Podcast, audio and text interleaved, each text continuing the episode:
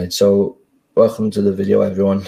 Um, before I start, just remember to subscribe to the channel and like this video. Um, so my guest, I've got, he's he's better known as Lefty, but his his hard left hand. It's uh, Mike Thompson. How are you, mate? I'm good, mate. How are you? You all right? Yeah, I'm, I'm not too bad. Um, so we just want to uh, discuss your recent win at Celtic Gladiators. Um, you fought Jamie Roper. Yeah. Um, you had a very impressive victory. Um, was talk to me a bit about uh, the game plan. What was the game plan against him? Um, well, the game plan.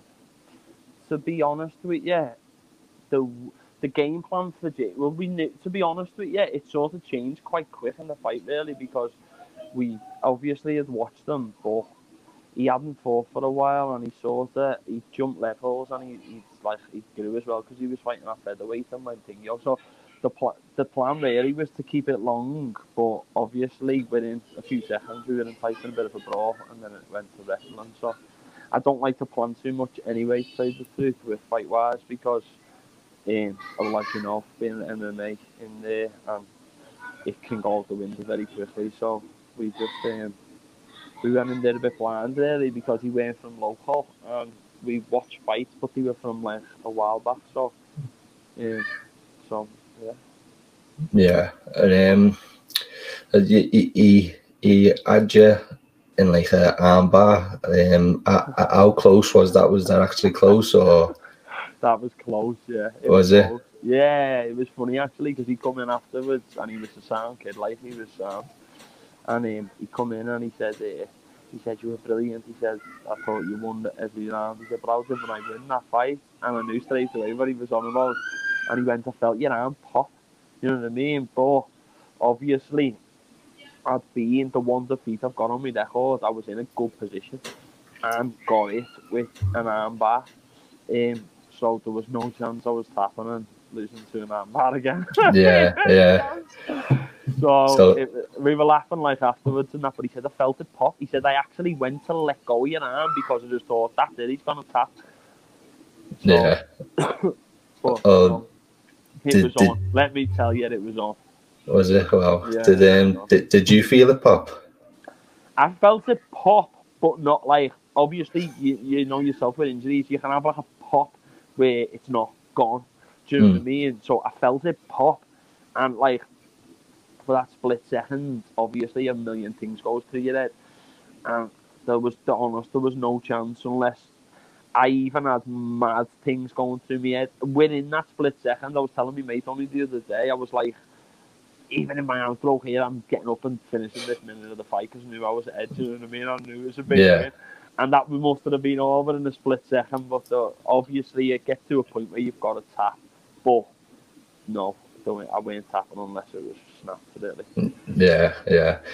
Um, so did obviously you had uh, Jason you and Peter Peter Da- Davis. Yep. Um, how important is that to have them like on your side mentally as well? massively really, isn't it? Because it's just massive. Um, especially like in the fight, there was moments when Jason was sound, shouting stuff to me, and I, it, obviously I, I have said this to people. I've said it to Jason. I think for a fighter, because you go in, don't you? And uh, you've got to, you've especially alright. There was no fans there, but you've got to be able to put the blindfolds on any good fighter and sort of like blank everything out, right? Yeah, But that can also be a bad thing, I think, because you've got to listen to your coach if you're in a bad position. And I, I, there was two or three times in that coach, and obviously, you know, Peter's done what he's done and what Jason's done massive in the game. yeah, And Jason was giving me, obviously, as coaches do, giving me tips, and he sort of got me through a couple of things. Do you know what I mean? By listening. So obviously, you've got to be able to blank stuff out, but you definitely need to be able to fight and listen to the coaches when they're giving you tips. Do you know what I mean? But Yeah. it's massive to have them in the corner. Massive. I mean you, you can hear Jason from a mile away anyway. He's, Yeah. he's you can definitely hear them. Yeah, definitely. But you know, Um, yeah. it's like when you're fighting, you could have the loudest thing, and you just you're just in the zone. So it doesn't matter really about well, obviously it does if it's loud, big job. But what I mean is, like, you've got to be able to also zone into the fight, but also try and listen if you're in a position. Because obviously, you can see a fight different from the outside than you can sometimes in the Yeah. inside. So it's, it's good. definitely. Um, so obviously, my next my next question, uh, which a lot of people probably will ask, is how was training with the restrictions, COVID, and all that? Uh, how did you go about training and you know getting your, your fitness up in that time, getting yourself ready for the fight? Yeah, it was it was hard. Like it was obviously it's the same. Obviously, we'll probably hear the game, but again, I was just trying to keep fit, keep active. I've got my own little setup with gym and a couple of weights. I don't really lift any weights anyway, but a bag and kettlebells, doing circuits, doing some online stuff. But I went into it really. Um, but the mad thing about the fight, like so, like the training in them six months was hard, and obviously you miss the gym and you miss everything, and you just want to get in and spar and wrestle and do everything else. Yeah, But what was hard about the like coming out of lockdown and then we went back in, didn't we? And the Yeah. shows were getting moved right, left, and centre. You didn't know if you were fighting, you did. So it was quite hard. That's why I'm quite impressed with that performance because I had two fights cancelled within like the two months previous to it. So it was on. I was psyched. I was getting to the end of my camp two weeks before it was off. Boom. Yeah. So you gutted. You're fighting again, right sound. You're getting back into it. Bam, it's off. So that was more harder for me. Having like the it will up to like the couple of days before we didn't know hundred percent what was happening and that. So it was that was hard. Like that bit having like your heart broke thinking you were fighting and then a couple of weeks before you've done it you've done eight weeks your camp you get into the end of it you know what I mean so Yeah. that was that was a nightmare like for any fighter that can happen out of that can happen with injuries and whatnot can't it do you know what I mean it's yeah, hard. yeah, think how many times like you can go through a camp and get to a couple of days out and the lad's sick or broke his arm or split his eye so it, it's horrible but in lockdown especially it was touch and go because you just didn't know what was happening so it was it was easy to get up for it because you're a fighter and you want to fight but it was hard to get like totally in because you just didn't know Yeah. what was happening yeah. So did did that have a bit big effect on you mentally then? Not really, no. I try and not be too mental with stuff like, but it was, you can't, you can't really. I don't know. It's a hard feeling to describe. You like him. I just, I just, I just wanted to fight like so bad, and I'd done an eight week camp. Got uh, nothing to do with our fault or the show's fault. The show got cancelled, and I was I'd done eight weeks of training, and I was gutted. So then I had a week off, and it was like, listen, you can fight in four weeks. And I was like, sound, I'm ready. Straight back in. A week, not even a week before that, it got moved.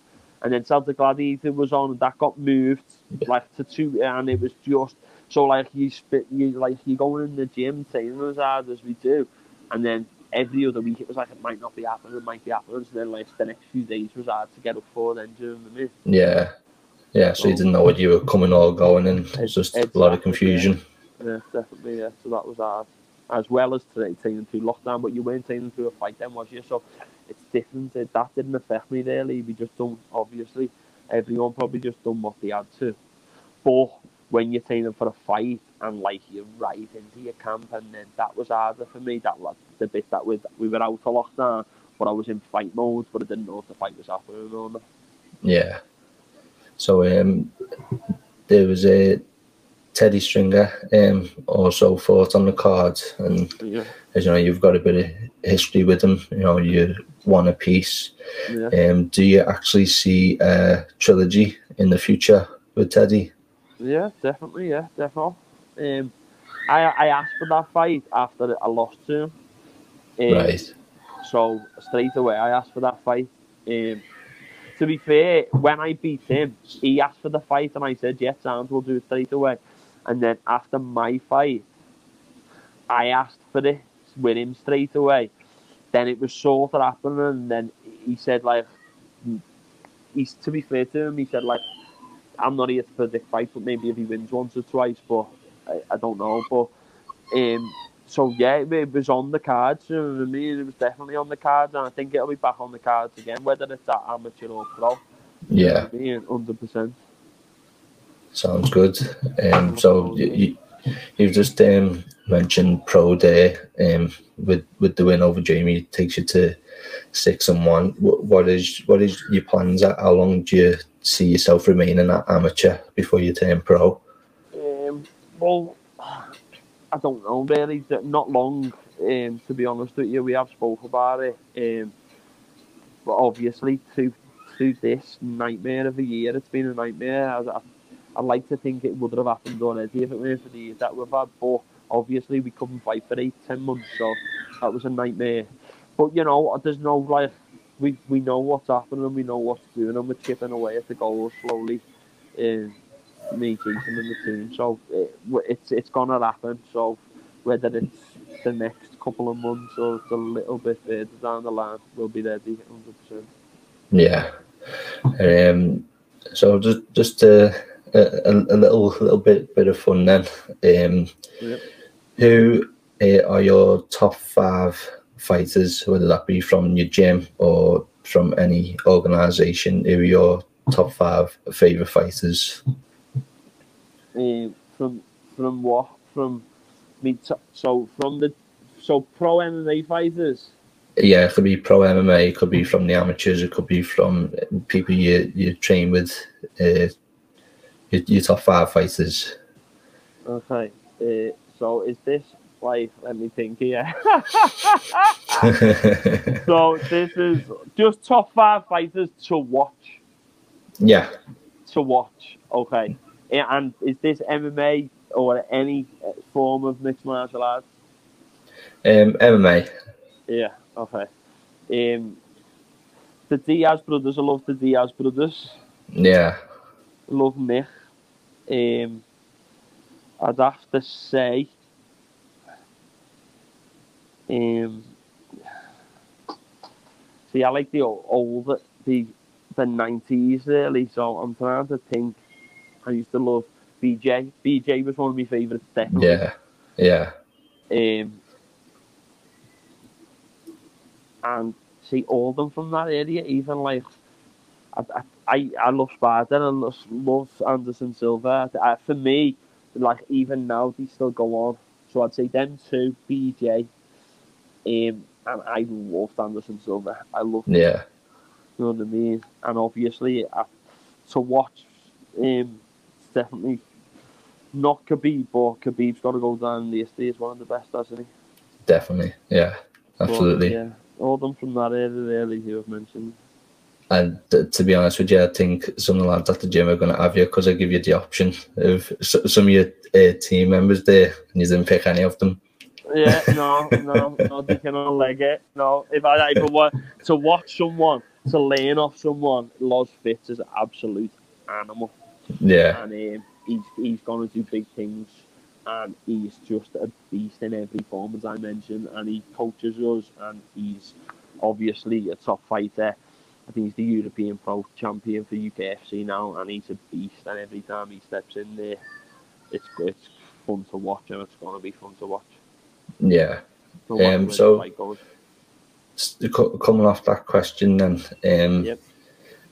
what what fights did, did you watch for like inspiration when you were starting your, your career? Like, these the fighters that you watched and what you kind of based your style off as like BJ and the Diaz brothers? No, really. So I was coming off a striking background, weren't I? So I was, yeah. Uh, like, obviously I grew up here. My dad was a boxing fan. I got into fighting because of my brother and his mates who were all boxing. So I was grew up on that. Only really, that I, I say I'm now I'm a baby in the sport. I've only been doing MMA for three years, and I've yeah. I've kicked on in them three years massively.